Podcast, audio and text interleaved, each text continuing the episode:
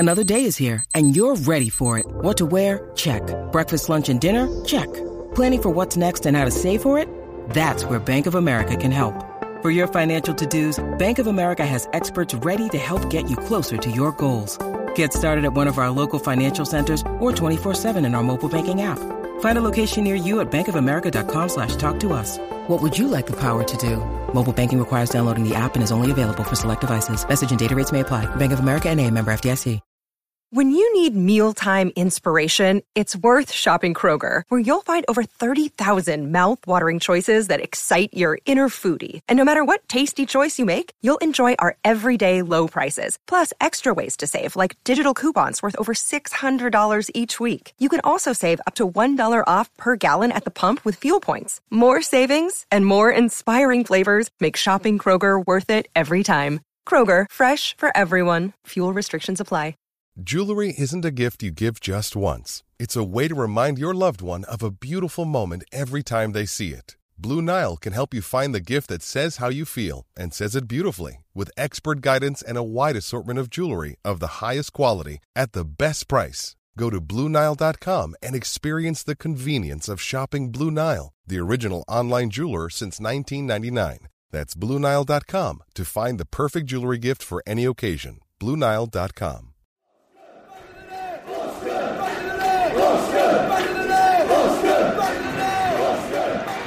Ritchie, going beyond Walker, Pugh, Pugh, that'll do it, that will do it, Pugh for Bournemouth, the roof at the Gold Sands is raised, everyone here knows what that could mean to this football club.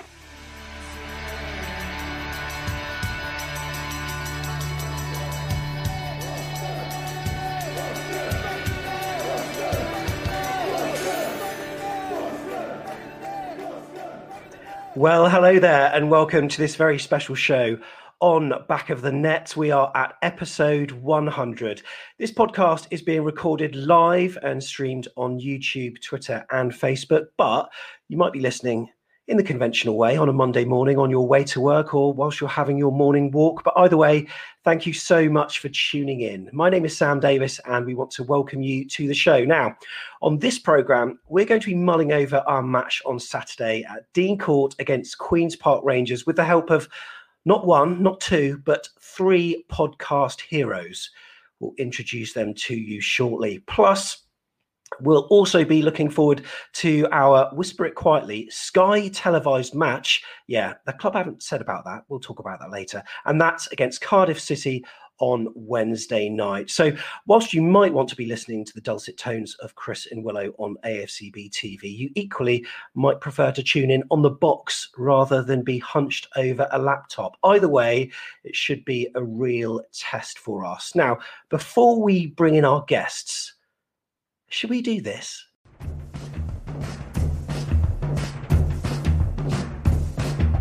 Do you remember? Do you remember? Now, one of our guests uh, tonight created that jingle and uh, I keep singing it all the time. It's always in my head and probably in yours. Now, being episode one hundred, we've reached a milestone here at the podcast, so we thought we'd ask a few questions, all of which represent milestones, and we'll give you the answers at the end of the show. So the questions are this, and I'll probably put these to our guests as well at some point. Which player has scored the highest number of goals in a single season for the Cherries? Which player has scored the highest number of goals in a season for the Cherries? Which player, this is an easy one, has garnered the most league appearances? Do you know that one? You probably do. And also, well done if you get this. Uh, what is the record attendance at Dean Court? You can have it to the nearest thousand. And who was it against? So, do you know the answer to that? We'll let you know at the end of the show. Hi, this is the biggin, Steve Fletcher, and you're listening to Back of the Net.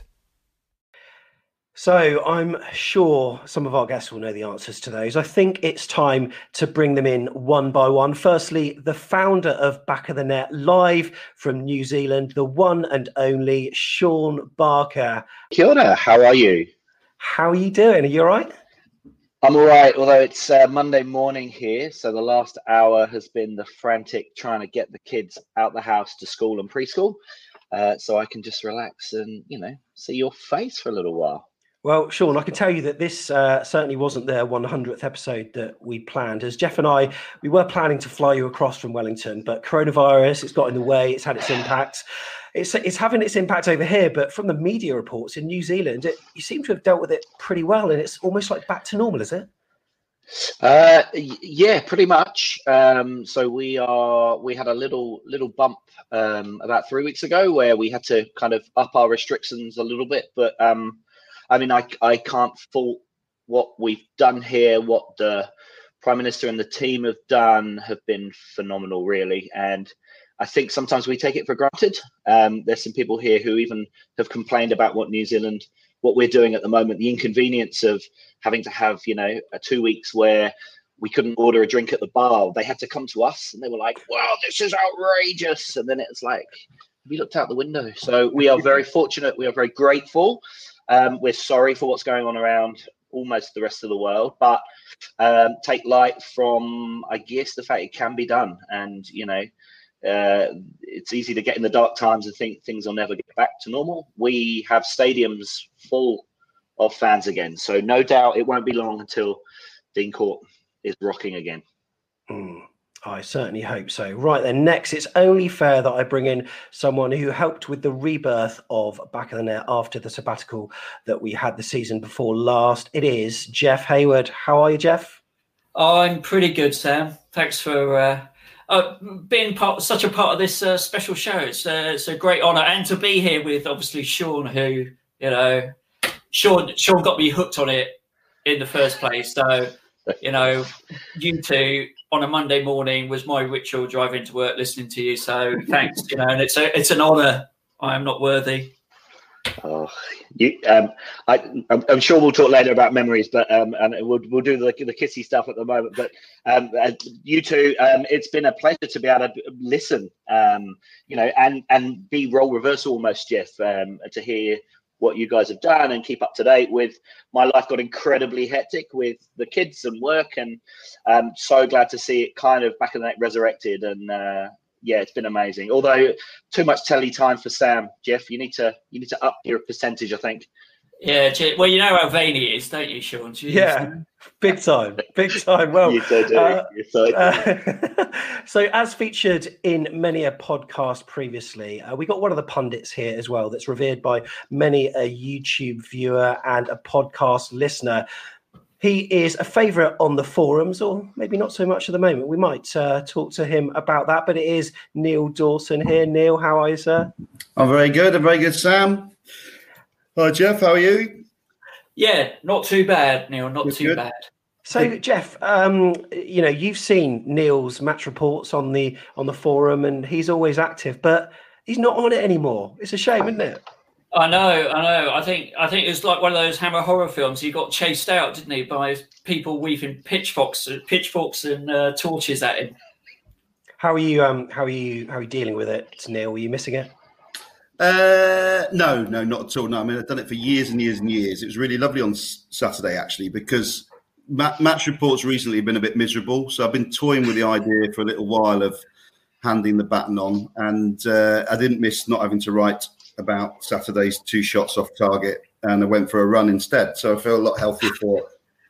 Good, good. So at this stage, I feel as though I also need to give a massive, huge mention to Michael Dunn and All Departments, a podcast which served Bournemouth fans so well over the years, many of which are still listenable on YouTube. Michael also contributed considerably to Back of the Net with his concise and well-written match reports. And later in the show, we'll talk about the history of the podcast, and I'm sure we'll be alluding to his input a lot more.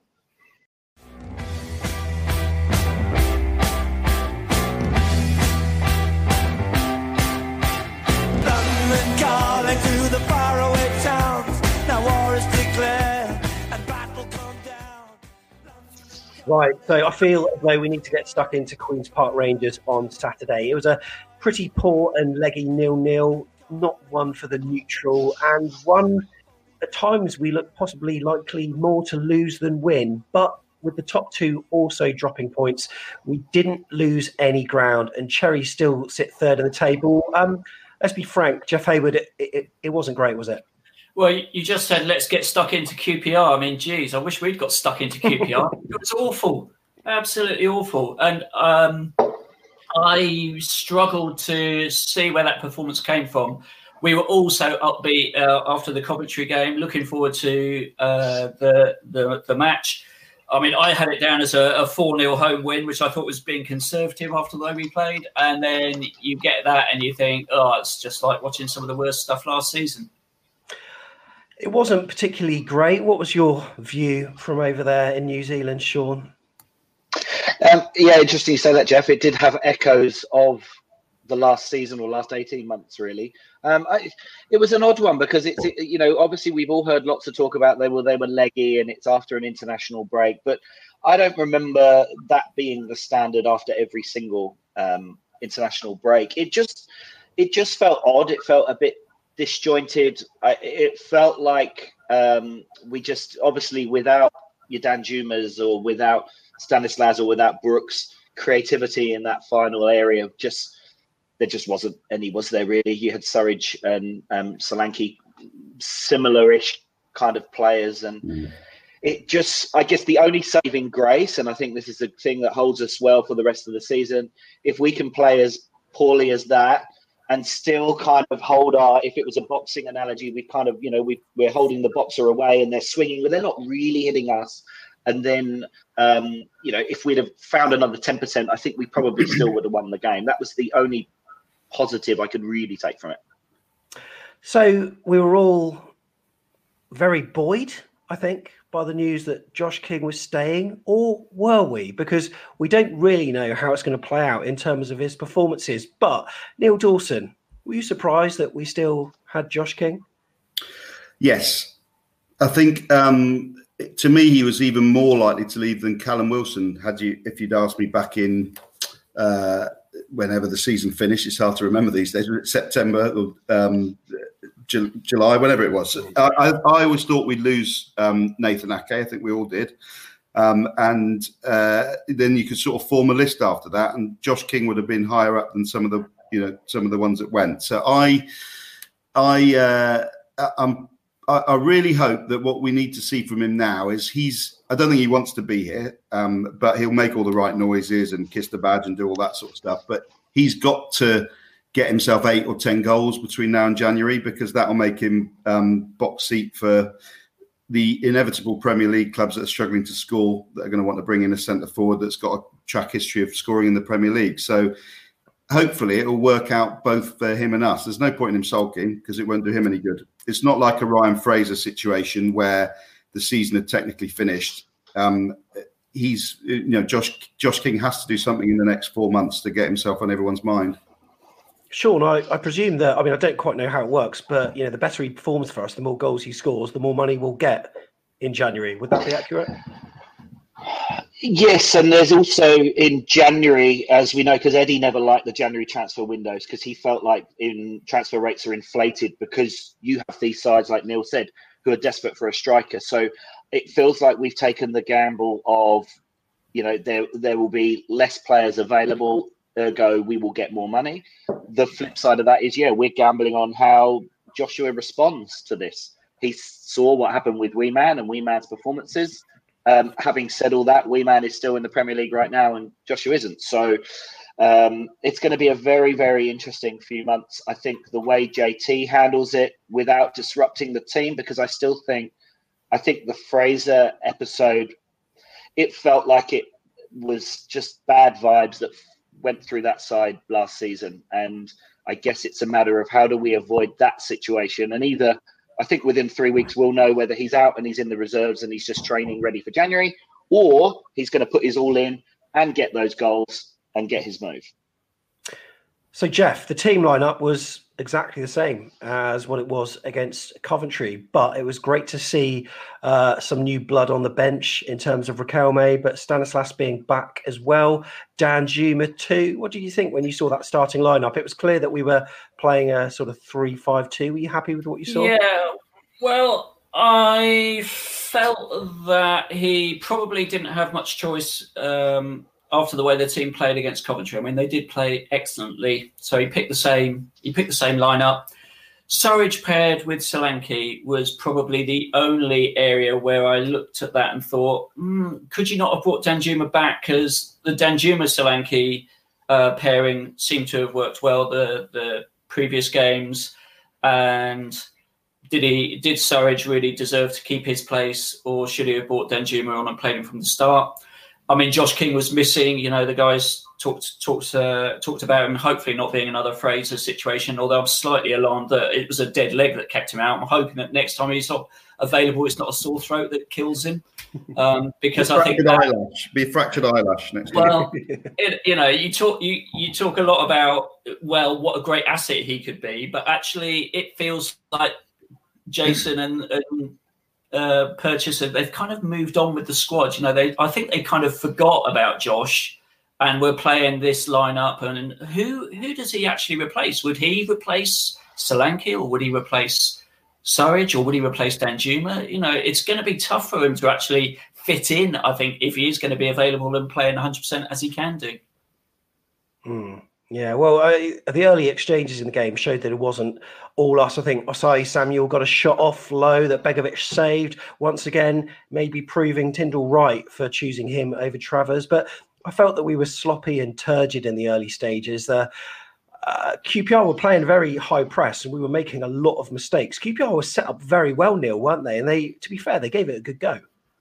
Yeah, I mean, Mark Warburton's an experienced coach at this level. He will have He will have watched us. This is where we need to be adaptable, not slip back into what we had um, in the last two seasons, really, when we set up a certain way, and then that was the way we, we were always going to play through the game. So if people are playing three at the back, you have to, it relies on them being able to get the fullbacks out and play them as wingers. Um, if you can push those fullbacks back, then they've got five at the back and they can't threaten, and that's exactly what happened. And Um, you know, the counter to that is you've just got to be brave. And even though it is counterintuitive, you've got to leave fullbacks off up the pitch while other while the team are being attacked.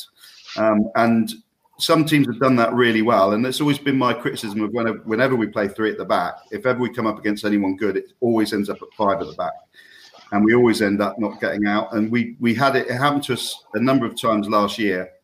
And we've ended up with it happening to us again. But that's all Mark Warburton did. He just put the high press on, and that was it. We ended up with two midfielders defending, a back five, and then three floating around up front. We couldn't get the ball to them. So, I guess, Neil, that's the um, interesting part. Just, just thinking about that around the wing-backs is that you've always got that dilemma with wing-backs of do you play defenders as wing-backs or do you play a more attacking-minded player? Yeah. And I think with, with Stacey and Smith, they are still defenders, so it does. Their natural inclination is going to be, "Oh, I'm going to drop back into my default position." Yeah. Whereas sometimes when you are a little bit braver, and you, you know, and we've seen it work in the past sometimes where we've had a winger, we've had a wee man playing yeah. there. Or, Jordan, um, and I, I was going to say I went to the Cup quarterfinal yeah. away at Stamford Bridge when he was a wing back, and I think he had probably one of his best games, if not best game yeah. I saw him have. And he was a right wing back and he did his job defensively, but you knew that his thing was always, can I seize an opportunity further forward? Yeah. And I guess that's the payoff. Against Coventry, we were so high up the field that it, they didn't really have to think about it. Whereas it, it, you're absolutely right. I think the tactics of the opposition, it dictated how they set up and they went back into their, okay, I'm a fullback. And the, the other key thing I think is if you are going to play with wing backs, that you're only by nature you only got one player on the flank, so they have to be playing on their correct foot. And to have have a Smith playing at left wing back, who's your only outlet on the left hand side, and he cuts into a congested midfield every time because he's right footed. That in itself is just is nonsensical. Uh, can I also add into all of that that doesn't matter what the flipping system you play is, you've got to pass the ball to each other. Totally true. Totally true. And I mean, there was there was, a, there was just a collective kind of we've forgotten how to play football, which is actually one of our players. You pass the ball to them, and th- so many times we gave the ball away so easily in that first half. And you've got to retain possession, and we all sing the song Lewis Cook. He never gives the ball away, but then he gave the ball away. And then Asmir Begovic, his feet came to the rescue, Jeff. And at that stage, when yeah. he threw a goal, to be honest, I was expecting it to hit the back of the net. We were we were fortunate. Well, you know, I, I think I think there was a point in the second half where the commentator said, you know, Begovic for a throw out should have got man of the match. I mean, that just shows how terrible we were. Um, but that save kept us in the game. And I, I think, you know, we we we, we have this sort of. Uh, I don't know where it comes from. It's a sense of complacency. Maybe we think, oh, you know, we'll just we'll just strut around and, you know, we'll win the game, whatever happens. And we make mistakes. Um, and we, we should have been a couple of goals down at half time. I thought I thought Q P R with better finishing. If that's the Premier League, we're two nil down. Well, it showed it when they had that low cross from their left hand side that the striker he he should have done what Solanke did against Middlesbrough, um, but he just messed it up. But it was poor execution all over, wasn't it?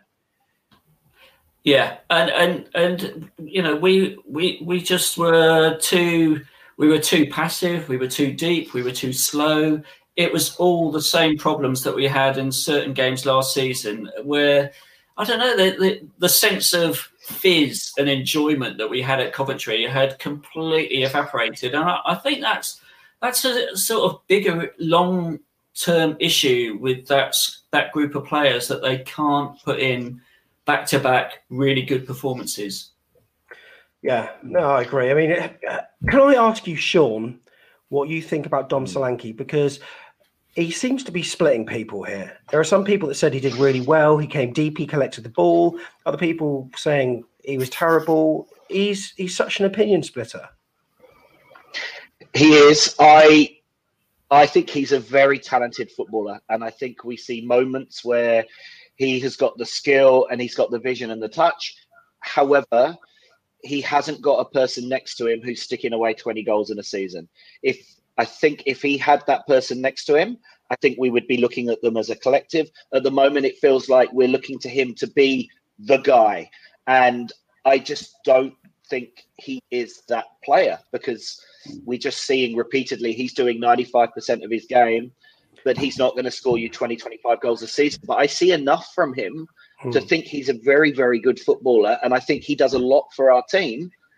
But at the moment, we're still going, we're at one goal in three hundred appearances, you know? I mean, uh, Callum Wilson wasn't overly prolific in the Premier League, albeit, yes, it's a different standard. He did score more than twenty goals in the Championship, but, you know, we did all right in the first few seasons in the Premier League, and we weren't crying out for that twenty goals a season striker.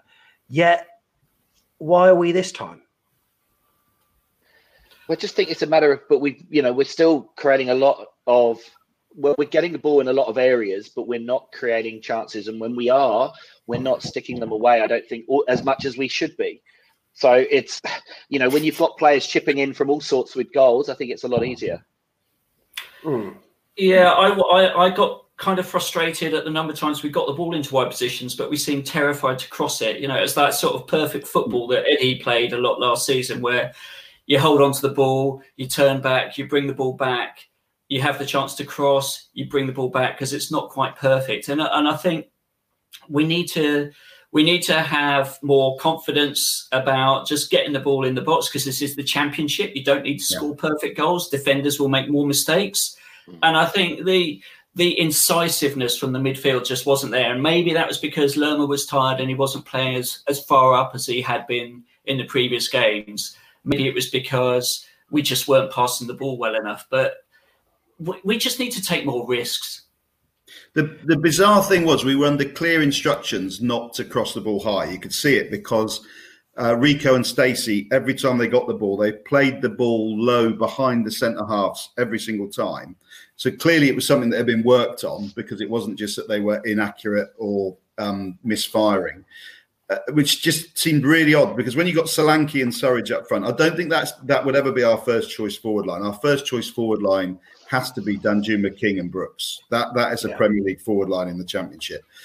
And that's when you would cut the ball back. When you're playing that forward line, you would cut the ball back. But for Solanke and Surridge, who played, you know, maybe because they were the only ones available or whatever, that was a game where you had to get the ball in to their head, because both of them you know, six foot plus, good in the air strikers. It just seemed really weird that it was almost like we we didn't set up to play to the forward line that we had on the pitch. Uh, how quick, you know, say we've got a fit Josh King, Neil, how how quickly would you be introducing him? Would you be putting him in straight away? Instead of Solanke, it's straight away. And so you're not worried about the, you know, the lack of confidence he might get through being dropped, and he's basically our player of the future, whereas Josh King's going to be off in a few months. Would that not worry you at all? No, because we got... Uh, we've got one. We've got one season, maybe two, to capitalise on parachute payments and get back in the Premier League. Yeah. So you play the best side that you've got. If if if we were, you know, mid-table and we were three years, four years into the Championship, I'd say there's no point in playing someone that isn't going to be with us long term. But we've got a slight. We should have a slightly different agenda if we want to avoid drifting back to where we used to be. Um, so I would get King fit and I'd play him ahead of Solanke because he's three times the player Solanke is. Now, we were having a little debate off air about this. Neil Dawson, uh, international break. We've got probably more players that are off than any other club in the Championship. And we did look leggy, but do you not feel as though it was because of the international break, or, you know, were we just poor? How many did we have that went? To a, that played? Because Lerma and Surridge. Metham went as well. Metham went. So, yeah. So, but when you look at some of the people that looked slightly, because I wouldn't say that Lerma, Mepham and Surridge were our worst players on the day. Mm. So um, there's no excuse. No. So Lewis Lewis Cook was indifferent again. It's a shame because I really like him, but he was. Um, and uh, Solanke was indifferent. So I, I I think it's a myth. I think um, we've. Um, I think uh, Sean said earlier we've certainly come back from international breaks and played well before. And we didn't the have second, many. The second half showed a bit of improvement, though, when Danjuma came on after about sixty minutes, didn't it, Sean? And uh, you kind of look at you kind of look at it in hindsight and think, why wasn't he brought on earlier? But I suppose it's very easy to do, isn't it? Yeah, I mean, I presumed we were worried about fitness of some degree because, I mean, it was screaming out for a Danjuma. Um, and, you know, just him being on the field, he just didn't really, just felt like he didn't, if he was there for ninety minutes, I think he would have scored. I think he's that much class above. There was one moment in the second half I do want to draw attention to, to though, that I thought was really, really great part of Bournemouth doing what we can do really well, which was a counter-attack. There was one moment where there was intricacy of passing and we broke, and it ended up with Surridge out wide, and I think Lerma was running at the back and he couldn't quite get the cross to him. But I think there was eight, nine passes, very intricate, and then we just exploded. And that gave me a lot of positives. Yeah, I'd go along with that. I think I think I think there are there were moments, there were a couple of moments in the game where you thought that is that is what we can be like. Um, I just feel that the international duty thing is a bit of a red herring because some of the poorer players or the players who had poorer games, I mean, I haven't seen Adam Smith have such a bad game for so long, but every time he touched the ball, he seemed to be giving it away or giving it to the opposition or just doing the wrong thing. And in fact, Um, you, you could look at a number of players who who just were off the pace. And I think it's that that kind of collective collapse from all eleven. You know, it's not just one or two that you feel could be excused because they were on international duty. It was like it affected everybody, and that's what's so bizarre. Dan Gosling, I just wonder, Dan Gosling was I just, well, well off it. Yeah, well off it. Sure. I just wonder how much, given the COVID situation, it, it, without the fans in the stadium, with all the protocols in place, it feels like there's a slight intensity issue across all English football that I'm watching at the moment. It's just not quite there. And I just wonder with um, the training ground, with all the restrictions in place, then you've got some of your best players have gone away, so there's less people around. I just wonder whether there's, there's just a slight flatness, eeriness, you know, and turning up on game day, it's not the same. And I just wonder if that's a bit of a flow on. Yeah, maybe.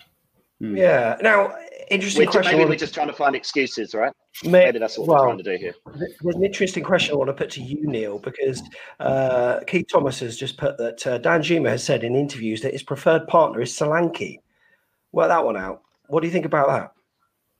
Well, I guess if he's going to play two up front, Um, so uh, if Danjuma is going to play as a central striker, then I imagine he would like to play with um, Solanke because they would be more of a traditional um, target focus and then mobile person running off them combination. Um, him and Josh King would probably make the same runs.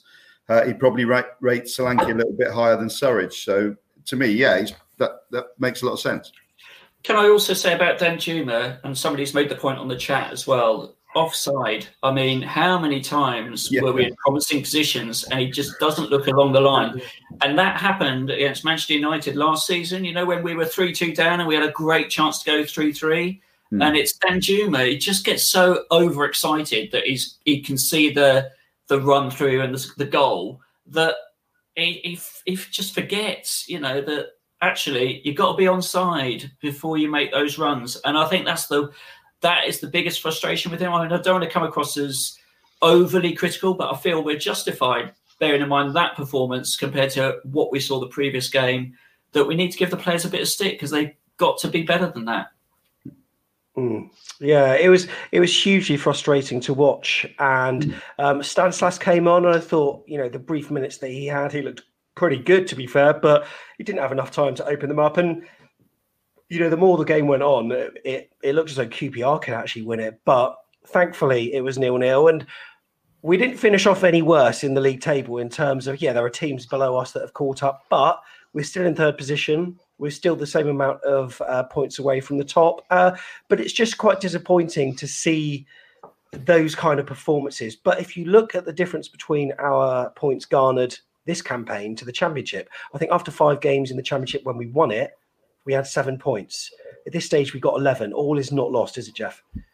It's not lost. Um, we we are capable of... Well, we look, come on, with, with King, with Brooks still at the club, we have got the best squad in that division by a country mile. And, and I'm I'm not just seeing things through red and black lenses there. It's it's pretty clear. You look at opposition like Q P R. I mean, they're struggling to...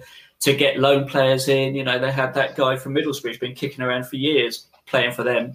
And, you know, they they can't they can't boast players who are worth forty million plus in their squad, and, and hardly anybody can now. So we need to we need to get a grip of this division, prove that we're the best every game. And, and performances like uh, Saturday just make you feel... Uh, mentally, I'm not sure the players collectively have that attitude yet. This is Matt Holland, and you're listening to Back of the Net. So nil nil it finished, and our next match is against Cardiff City on Wednesday. And later in the show, we're going to be previewing our match against the Bluebirds. But for now, let's go over our season so far and the start of J T's reign at Bournemouth.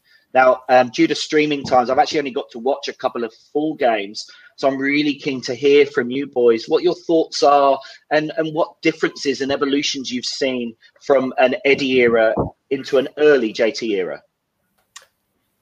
Neil Dawson, do you want to start, actually? uh, He's done his jacket up. He's ready. I put a jacket on. I'm a bit cold. Getting a bit cold. So, autumn nights are drawing in, aren't they? Bonfire night's here soon, so I thought I'd get, get a jacket on. Um, what differences have we seen? Uh, well, I think three at the back um, is probably the main huge difference. So Eddie flirted with it um, from time to time. Uh, makes you wonder if maybe it was a Jason initiative. Um, so I think three at the back is is the probably the major change uh, that we've seen. Uh, I um, I'm I'm sort of in the same camp as Jeff. I think there's a danger here that we can talk about the Championship like the last time we were in it, when we felt a little bit fortunate to be in it and we had a lot of journeyman pros.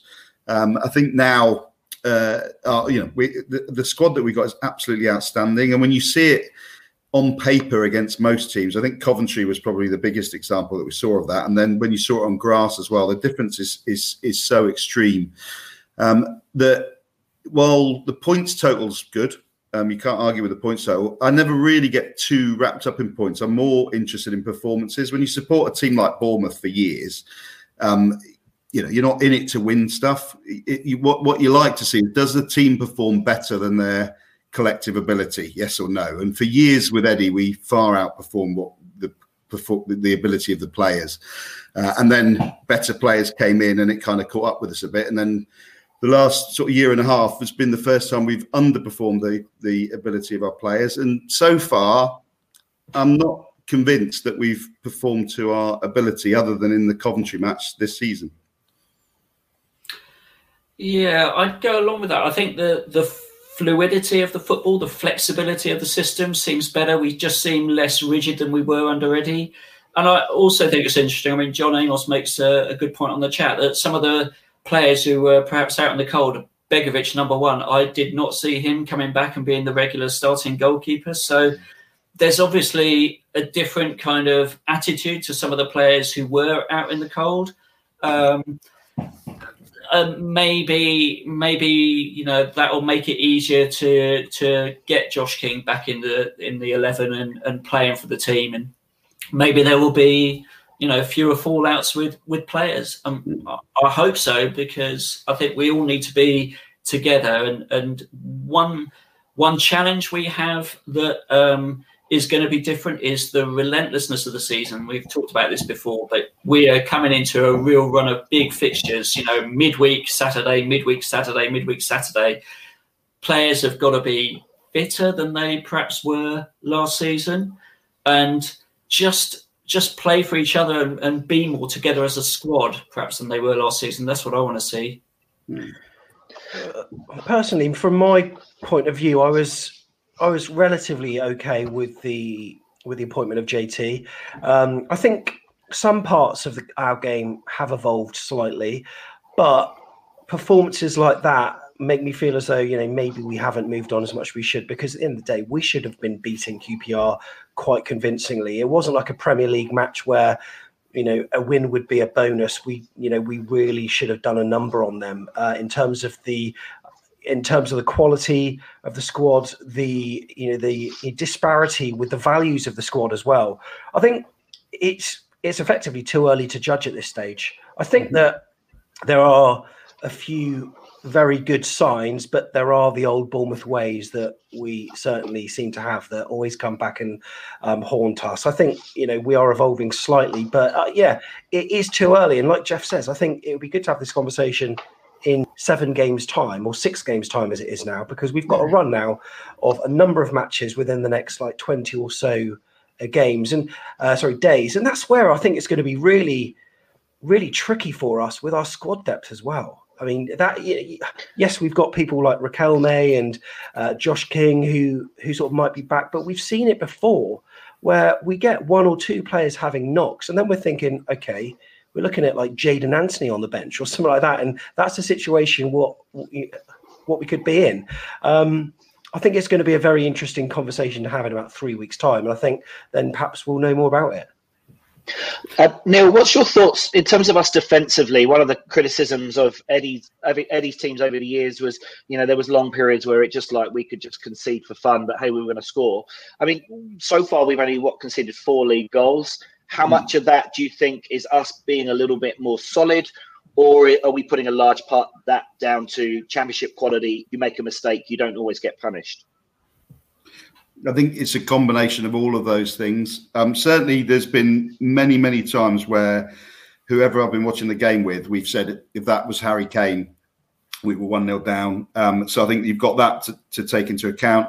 I think the other thing is is that we're still playing fairly defensively. I guess I, I, did, I didn't make that point first time when you asked me the question. The, the one difference I was really hoping to see was Eddie clearly sacrificed attacking in our last uh, year and a half um, and moved to counter-attacking style of football, not the Bournemouth sort of dominating a possession and overlapping fullbacks and um overloads that we played before. And the one thing I was really hoping for now that we're back in the championship was to have a bit more fun and to really play high up the pitch, do overloads, et cetera. That's why I'm a bit disappointed with three at the back um, because you don't get the two players on the wing. And um, uh, so I think because we are forming a very solid base and then try, looking to a counter-attack from it, we, we're back in that position where we're conceding less goals, but we're not looking like scoring at times. So I think Norwich... If it hadn't been for Danjuma's won the goal, that would have been nil nil. Yesterday was nil nil. I mean, I just think, come on, we're in the championship. Let's have a bit of fun. Interesting. So, Jeff, I'm going to direct this at you. Comment from Keith Thomas, who uh, he wants to pour a little bit of cold water But are we starting to sound like entitled Premier League fans? He's very uncomfortable with saying we should be smashing the league. Well, I, I just, I just feel, um, like I say, you know, I when, yeah, we're Bournemouth fans, but actually we all see a lot of football. We all watch a lot of football, and the Championship this season does look a little bit weak. You know, Leeds have gone up, and they had a they had a really competitive squad. I haven't seen in all the Championship football I've seen this season anything that is terrifying for us. The, what what I think the, the, the big issue is, it's, you know, I don't want to sound arrogant. It's it's it's about the attitude that we have as a group when we go onto that that pitch, and that mindset when it when it's like it was at Middlesbrough, which is, oh, you know, we're superstars and we can win this game. All we do, do is just turn up and the goal will come and all the goals will come and we'll win. You know, that is very dangerous in this division. What we need to have is the attitude we had against Norwich, the attitude we had against Coventry, where it was almost like, yeah, we're going to show, we're going to dominate this team, we're going to prove how much better we are than them and win the game, because this is a challenge. And I think that needs to be the attitude for, well, every game, obviously. If it's difficult to do, we've just got to have that for more games. And and games like Middlesbrough, games like Q P R, I'd hate for us to look back on the end of the season and think, you know what, we were four points short of automatic promotion because we put in performances like we do occasionally against sides like that. And I think that's that's the risk. I don't think it's arrogance. I think, I mean, you, you look at that squad, you think we've got we've got we've got players coming back from international breaks, you know, like Colombia, and mm. you know, it's it's like we've got quality players in our team that yeah. no one else really has. We've we've got no entitlement. We've got no entitlement as Bournemouth fans. We never we never have had. You, all you can do is judge what's going out on the pitch. So there's no there's no arrogance as in we've got a divine right to be in the Premier League. I, I always still think any season where we're not where we're above mid table in League One, we're doing doing well. For my bloody history of watching this stuff. So it's not an entitlement. But when you have got, I mean, potentially we've got a Danish central midfielder, a Colombian central midfielder, a Dutch winger, because Danjuma's got caps, and boy wonder Dave Brooks, David Brooks on the right wing.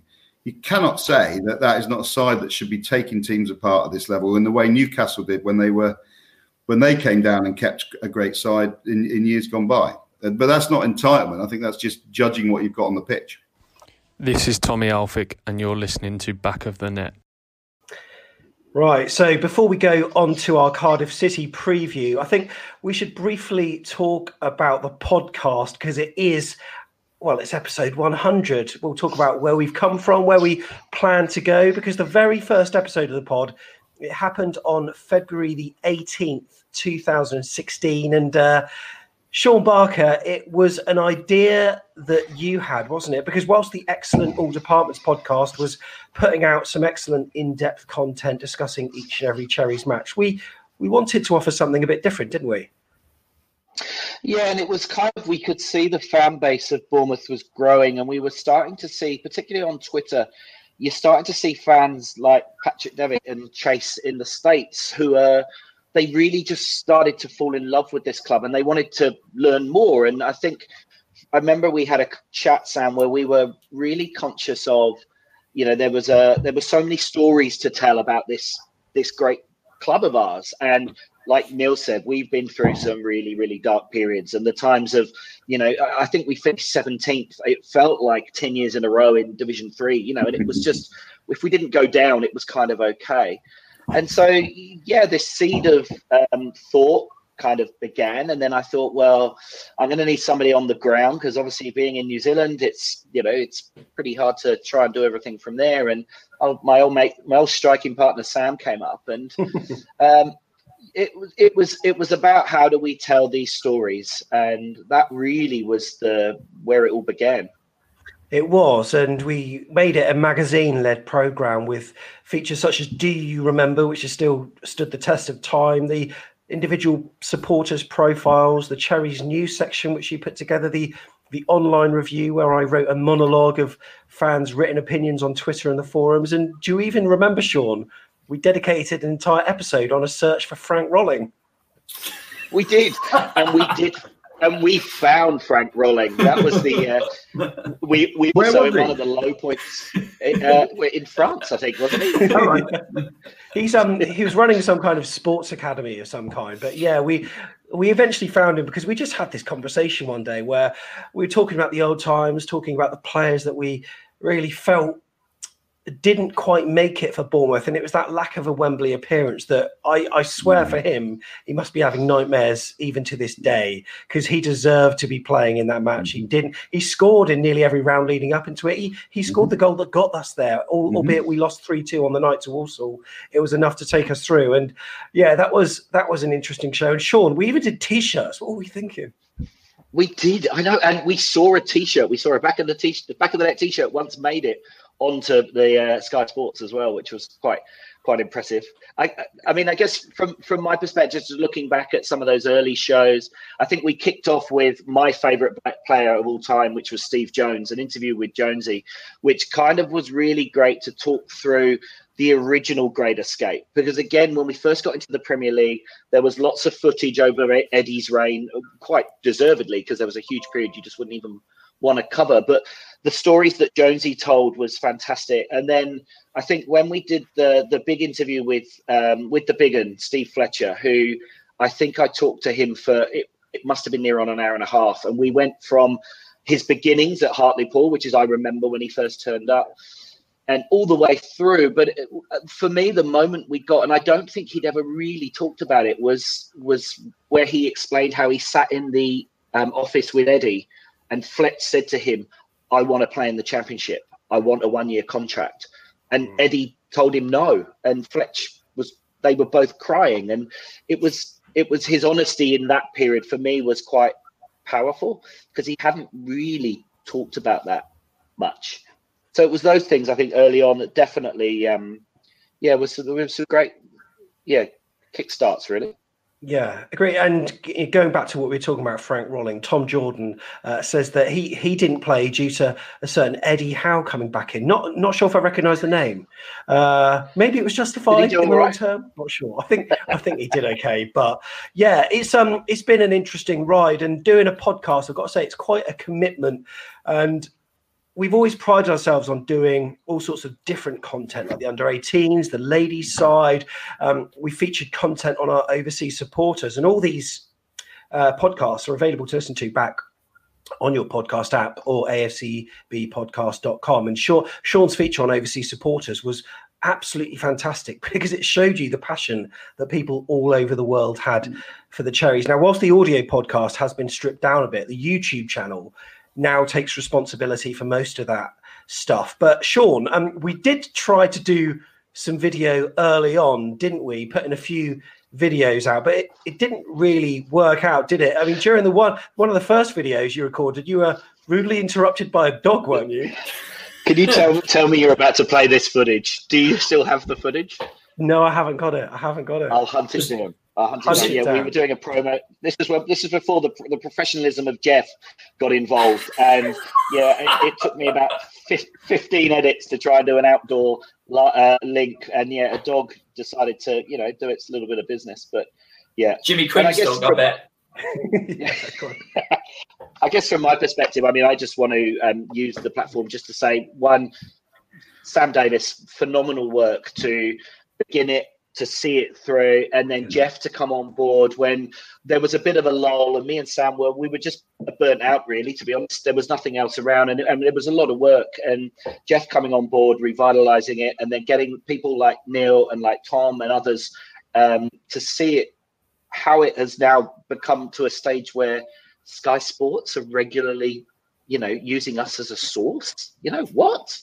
It's bizarre. It It is bizarre. And yeah, like you say, family life got in the way and we wound it down. And I got an email from Jeff Hayward who, who thought it was worthy of picking it up again. I mean, Jeff, what was the thinking behind that at the time? Were you missing well, it? Well, I did miss it, because you you went an entire season and, and it's still, you know, it's going to be, when we come to write the history of the podcast, Sam, Sean, it's going to be the missing year.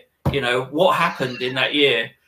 Um Because you were hangover. My, yeah, well, yeah, you were my ritual on a Monday morning listening to you, and then suddenly you weren't there anymore, and it was like, what, what what's going on? And um, we we got a little bit of money, Jeff, and I think we uh, we went and maxed out the uh, back of the net credit card, which I think you're still paying off. I think. yeah, yeah, yeah. But um, but yeah. So I, I just I just thought, and also I think you know we are or we were the most underreported club in the Premier League, and you know. Where do you go for quality stuff about Bournemouth? And and it was you two guys were the were the, the key bit of information for me. So I thought, yeah, you know, I've got to just uh, do everything I can to persuade Sam to, to come out of retirement. You know, so, park the park the yacht in Poole Harbour, Sam. Come on, so, you can do it, mate. So we had a meeting at Mark Bennett's in Ashley Cross. We had a coffee, and we discussed it. And I said, well, to be honest, Jeff, it just took so much time in putting it together. But then two weeks later, I'm doing YouTube stuff as well. I don't know what happened. And I think, yeah. you know, the whole YouTube philosophy was making the show more accessible to people. Because I think podcast, it's like an investment. It's a, it's a commitment for people to listen to. Whereas YouTube, you can dip in and out. And from the... Well, I'll tell you what, we had a few tag-along subscribers when we first did the YouTube stuff that I uh, name-checked on Twitter today, including Gail Hope. Thank you, Gail. She's in chat. Nobby Dog, um, Rob Troeck as well, uh, Matthew Barker, to name but a few. Um, it's gone all right, hasn't it, Jeff? So since the reincarnation, what what have been your highlights so far? I mean, My I hi- think I know. I think I know. Yeah, well, can I mention Topless Willow again? Because, I mean, I still, I still close my eyes and I've got that... image burned into my memory somehow. I can't shake it off sometimes. Uh, Harry Redknapp and his uh, his dog licking its bits behind uh, behind him when we were interviewing him. Oh yeah. Uh, I mean that. I mean, I tell you what. Actually, um, some of the ex-players that we've talked to. I mean, get number one, getting hold of Matt Ritchie's phone number and then ringing him up, and he actually answered and said, "Yeah, oh, come on." I mean, that that sort of it. It's special. It's special, and. Uh, Yeah, I never thought that those sorts of moments would be ours and that we'd end up talking to so many great legends of the mm. club.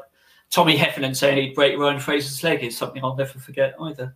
Mm. And, you know, I'm I'm the self-proclaimed techie person, I suppose, and Jeff's the organiser, and he is, uh, he's been he's been the one to help us get some big names. And Neil, you chatted to a few legends during our interviews series. Anyone, anyone stand out for you? I think Tommy Heffernan was... I mean, Harry Redknapp was the was the was the most famous one that we did, wasn't he? So um, certainly, you know, when uh, my friends and stuff like that, well, they were just so excited that Harry Redknapp was coming on the on the show. But if you were to leave out what people have achieved in the game, the Tommy Heffernan um, the Tommy Heffernan interview was just comedy gold, and it was also a really great insight into. You know, footballers were very, very ordinary in ordinary people in the in the sort of eighties, and uh, so I really enjoyed that one. I really enjoyed um, Ian Bishop. I thought he was similarly comedy gold, uh, as well as as well as a club legend. And it was also great, um, Milton Graham. That was really interesting hearing about racism in the eighties and how that affected him. So I mean, it was it was just uh, it was an honour to be a part of those uh, interviews. It really was, and and to talk to, to people. But but yeah, Tommy Heffernan is um, that you know that that's a podcast that could go against any podcast ever. I think. I watched I think, that I, clip again I think, today. I had to watch that little that little ten second clip about Ryan Fraser. Oh, that's yeah. etched. That's etched in the memory. Go on, Jeff. That's great. Oh, well, I was going to say, I think also, you know. We we forget that what the club is about. You know, this is a club built on the community, and one of the best things for me has been the way that we we've had this flipping pandemic. Nobody's been able to go to a game, let alone you know talk to people about about the game. But this podcast, the YouTube channel, everything we're doing, it's been great to engage with fans, talk to them on social media, get people involved who maybe hadn't even thought of appearing on a podcast before. And I think that, to me, is what this club is all about. You know, forget it's not about it's not about us. It's about everybody getting involved and contributing. And I think it's been fantastic. Yeah, it really is. So here we are at episode one hundred. Well, it's called episode one hundred. We've actually done more because myself and Sean, uh, we created the first episode called Not the First Episode. I think we did a five point five as well. And then we also did some Euro podcasts as well. But it's episode one hundred. What of the future? Well, firstly, doing what we do, it's taking more time than ever before. And sometimes sometimes we do look at ourselves and think, what, why the hell do we do it? Um, if you're able to support us with a coffee, um, it would be much appreciated. Um, I'll pop the link at the bottom in a minute. Thank you to everyone that's done so before, um, because it helps us to pay the fees for our YouTube streaming platform that this is uh, being broadcast on now, the subscription for our graphic software, the uh, hosting provider for the podcast, equipment such as mics, decent cameras, lighting, a whole lot more besides, and also travel costs for when I'm going over to Canford Magna to film absolutely nothing new. But anyway, so yeah, no new developments. Like Gardener's World, those ones, Sam. I like, I like, I love it. it I, love, I love nothing more than fields of grass and mud just waving around. But I I need to um, learn the Latin names of plants just to sound that little bit more intelligent. But it was nice to hear Jordan Clark name check us on on Radio Solent and on A F C B T V uh, on Saturday as well. Now, um, I even uh, have invested in a four G dongle actually, so we could get our match interviews out uh, quicker. Um, after we film them outside the ground, but that's not been put to use yet. But we'd obviously like to go the sponsorship route to avoid us having to ask. And if you're a company and you're watching this and you're interested, well, do send us an email to hello at a f c b podcast dot com or just get in touch with myself or Jeff, because in time, you know, that might happen. And Jeff, we're in a we're in a good place to expand as a podcast and YouTube channel, aren't we? Yeah, we we uh, you know we've we've we get. We get regular calls from the media to comment, you know, when we've got seismic things happening as we had this season. Um, and I, I, I, you know, I, I don't think um, we would have imagined getting name checked on Sky Sports and or getting called up by the B B C or Five Live, you know. And in fact, I'll tell you, one of the other highlights I had was actually doing that fan off with uh, on Robbie Savage's show a few few months ago. Um, because there's nothing better than taking the mickey out of that long-haired uh, former Manchester United player. That's a good way to say dickhead, Jeff. Well done. Anyway, right, it's Cardiff City, and that's on Wednesday. Bonjour, my name is Frank Rolling, and you're listening Back of the Net. Now, this season in the league, Cardiff have not had the same outcome in consecutive games. They're a team that sits twelfth in the division with seven points from five games. In our last match at the Cardiff City Stadium, we lost two nil there. It was a very emotionally charged atmosphere after the death of Emiliano Sala. Now, under Neil Harris at the moment, they've got impressive away form recently uh, on Saturday with a one nil win over Preston. But at home, they're not quite firing. Now, Jeff, one of the first podcasts that we recorded together was entitled My God, That Guy is Talented, regarding Harry Wilson, who they mm. have recently signed. Alas, perhaps his dead ball promise was slightly more of note than anything else on the football pitch, but I'm sure that he'll be a player that's uh, looking to get one over us, eh? Yeah, well, hopefully Neil Harris plays him on the right wing, which will neutralise his effectiveness. Um, yeah, I, I mean, it's written in the flipping script that he's going to score a, a belter from just outside the box in the last minute to win that game for the one nil, isn't it? But hopefully not. I mean, I, I think overall as a team, I think we we should uh, be thinking this is going to be a tough game. Uh, we should be thinking we've got a point to prove after the way we performed on Saturday. I'm, I'm sure the, the coaching team will give the, the, the lads a, a bit of a rocket. Uh, so we should be motivated, and we might have a couple of players back. Uh, Stanislas might be in the starting lineup. There might be, you know, Josh King might be on the bench. Brooks might be on the bench. We might have a bit of a stronger team. I expect Danjuma and St- um, Solanke probably to start, or maybe Danjuma and King to start. One of the things that uh, Kurt Tovey, who's a regular on the podcast, uh, very analytical, he's he's been christened Gary Neville um, for his for some of his opinions, and he says, you know, sometimes it feels like Jason Tyndall doesn't play the formation uh, that warrants the opposition that we play, and he says that he felt the three five two Uh, at the weekend against Q P R was perhaps the wrong formation to play. And he didn't just say that in hindsight. If you check the preview video, he said that before kickoff. So mm. he stuck to his guns on that. And he said, ironically, in the uh, pro in the post-match free-for-all that actually against Cardiff, the three five two probably would work better. Um, what are your thoughts on how we should be playing it against Cardiff, Neil? Uh, I think we should go... I, mean, I, I just think our the players that we've got lend themselves more naturally to a four three three. Um, the problem that we've got is we've collected a number of decent defenders, so it's who do you leave out? And I think, unfortunately, you've got to leave one of Smith or Stacey out because you've got to play uh, Rico uh, on the left, delivering left-wing crosses. So, uh, and this is a problem. Last year, we could never bite the bullet, so we ended up playing Smith there instead of Rico, and then we looked better when Rico played towards the last few games. Um, so we've got we've got that issue that we that we haven't resolved. So I'd like us to once and for all resolve that issue, have a back four. I think Lerma, um, Cook, and or one of Gosling or Billing um, play much better in a in a three, and that would give them the three. And then I think if you we've got we've got quality out wide, be it Danjuma, Stanislas, Brooks, whoever plays, uh, and I think so. Therefore, we, we need to get we need to get wide with them, and then just push Lerma up into the box for the crosses coming in, or Gosling as well, whoever's there. And I just think that, it, it, it's, this, to me, it's screamingly obvious that that's the formation that we should play. So that's that's what I would like us to, to do against Cardiff. The other thing I'm really looking forward to in the Cardiff game is when we concede a free kick on the edge of the box, the fight between Lee Tomlin and Harry Wilson as to who's going to take that free kick. Yeah, it, that'd be fun. Everyone, everyone's going on and on and on about Harry Wilson's free kick ability, but Lee Tomlin scored a number of superb free kicks for Cardiff last year. And you can bet your life that if it suits a right-footed player, Harry Wilson's not getting anywhere near it. Lee Tomlin will certainly be hungrier, I'm sure.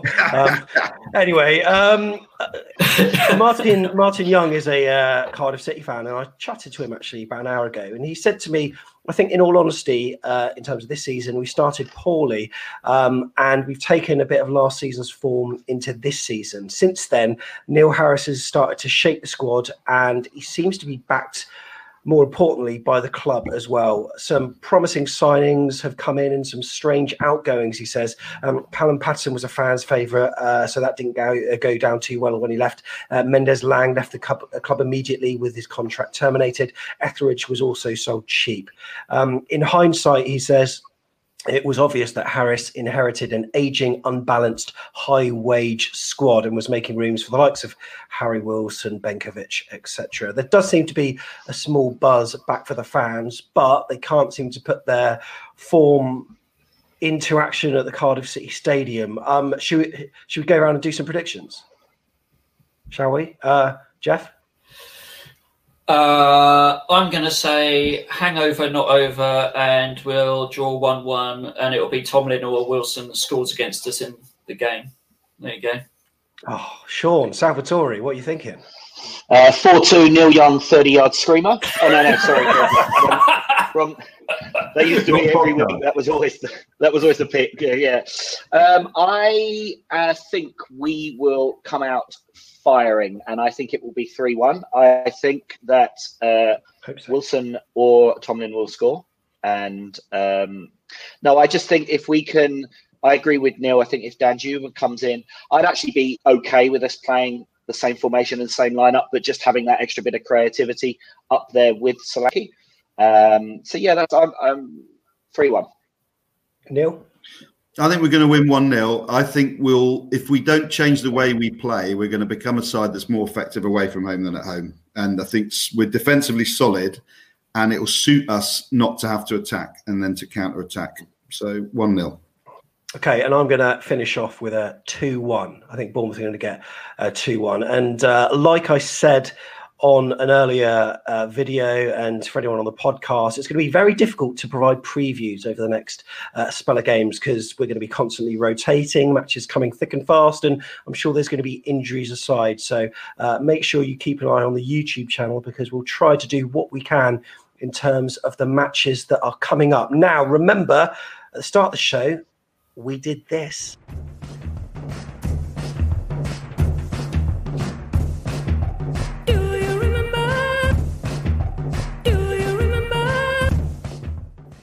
So I'm going to put the questions to the panel. Three questions. They're all about records as we've reached our record episode one hundred. Um, which player scored the highest number of goals in a season for the Cherries? This, this is one that Neil Dawson will know, surely. It's got to be Ted McDougall, isn't it?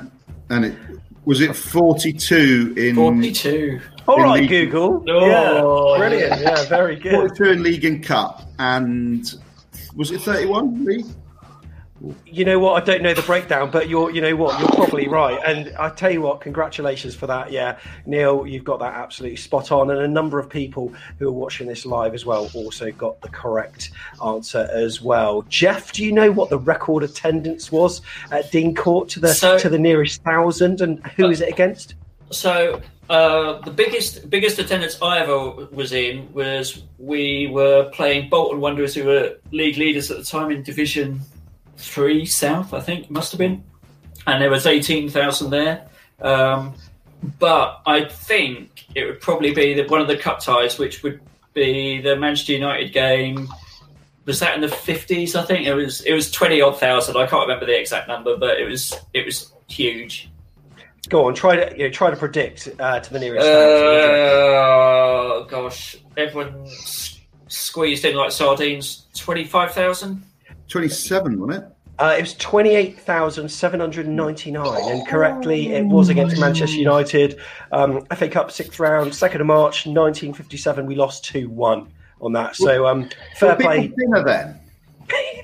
They must have been. They must have been. I've been in that ground, so I'm not. I don't go back as far as as, as Jeff. Uh, the, I think Middlesbrough was my record one, the um, title, going for the title in eighty-six, and I think. There was four, uh, something like fourteen or fifteen officially, but they reckon unofficially was eighteen or nineteen because they just opened the gates. And that was just, that was almost like you couldn't breathe territory. So how on earth they got double that in is just unbelievable. I, I recall it was the same with the Great Escape with the Shrewsbury game. I know that was another one that the uh, the turnstiles were just opened and yeah. I don't know, I heard rumours of eighteen being in there that night. Yeah. Wow. Yeah, I remember, God, that night was absolutely superb. Wow, amazing. Do you know what I remember about that night? Sorry, yeah. we're we're going, going off on tangents now. Can I do tangents, Sam, or are we with you? You can do tangents. It's our one hundredth episode. Anything goes. The thing I remember about that night is those were in the days, for younger fans listening, the, the, the, you know, they'll, they'll probably find this hard to believe, but there were no tickets, were there? So you had to get there early to get a good spot. And to get in, and to guarantee that you got in, yourself into the ground. So the ground was full at half six, and it, for all the big games back in the sort of seventies and eighties, the ground was full because you had to get. That was the only way you could guarantee you got in was to be one of the first people to get there. Yeah. And I remember the first players running out to do that sort of not the proper warm up, but the sort of preamble. The first couple of players that walked out the tunnel got a standing ovation from about eleven, twelve thousand people, and you could just see the absolute horror, shock horror on the face. But the ground, the same George Best um, debut was the same, where the ground was full uh, an hour and a half before kickoff. Uh, Neil, you know what? That's I don't think that's going off on a tangent, and that's very professional of you. It's not like you, you know, it's not like you maybe got up and looked, ha- had to look out the window to see a girl walking past, or maybe even had dinner halfway through. Because as a professional, you wouldn't do that, right? No, the, honestly, no. the stories the stories we've had. Um, one of the players that um, did play at the old Dean Court could be the answer for this one, which I'm going to give to Sean. Which player has garnered the most league appearances for A F C Bournemouth? Oh, you've thrown me a, a hopefully a very simple one here with the big one. Yeah. Do you know how many? It was, well, it was seven, what was he, seven hundred twenty odd, but did that include cup games? So was his league appearances, no well, idea. We used to get knocked out in the first round all the time, so that's only yeah. like twelve extra games, right? So it was Sean O'Driscoll, wasn't it? I remember yeah. him, I remember him passing Sean O'Driscoll's record, which was that's in the right. yes. Yeah. How many years is, how many is he ahead of he? six nineties, is he? Whoa. That, that was my guess. O'Driscoll was in the six nineties. Would that be right, Sammy? Uh, you know, I need John Sharkey here. C FAX would answer that. I haven't got the stats to hand, but we'll we'll have to Google it, and uh, we will we will maybe reveal all as a teaser, a carrot dangler for episode one hundred and one. Uh, so there we go. We are nearly at the end of the show, and uh, congratulations if you got those at home. Thank you very much. Uh, so Cardiff City on Wednesday, you can watch on Sky Sports Red Button, but because it's a Red Button match, it's not it's not counted as a televised match. So you can also watch it on A F C B T V. Um, of course, on Sky, you won't get the dulcet tones of Chris Temple and John Williams.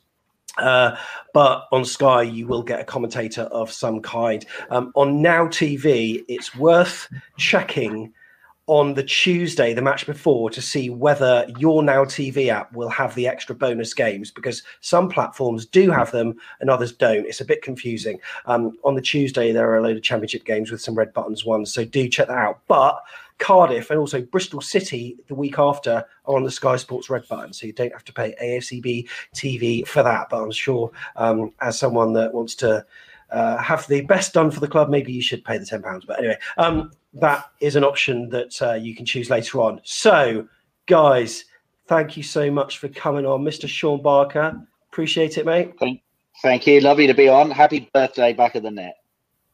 Jeff, as ever, thank you very much, mate. Uh, thank you. Did you get a telegram from the Queen for this, then? I... I... I think it's got to be there somewhere. Um, I think there's a few P P I leaflets over there, but I'll have a look under that. Yeah, you never know. Uh, and Neil Dawson, thank you as ever for coming on the show, mate. No, thank you. Please tell me you're going to call the next episode Room one oh one. You need to be a script writer. That's good. Neil, thank you very much, mate. Appreciate it. Cheers, Em.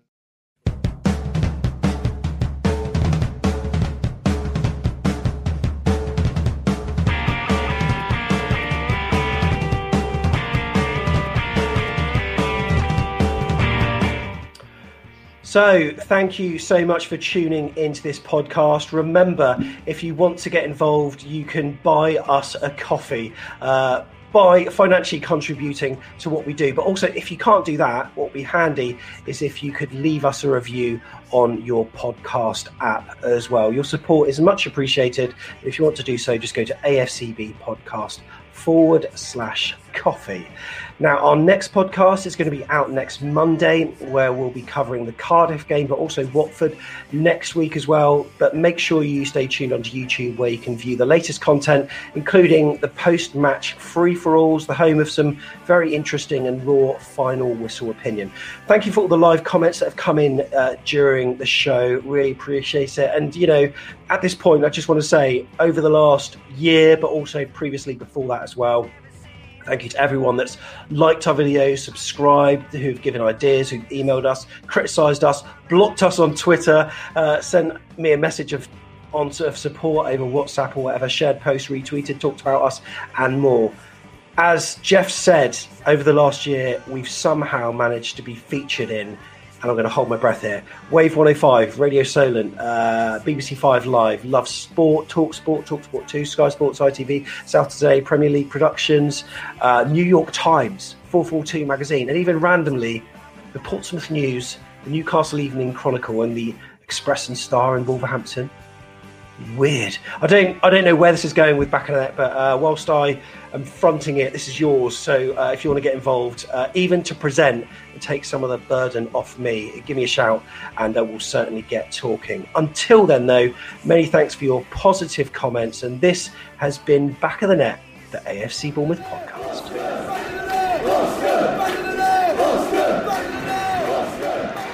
Richie. Maybe on Walker. Pew. Pew! That'll do it!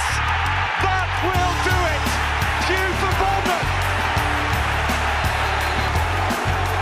The roof of the Gold Sands is raised! Everyone here knows what that could mean to this football club.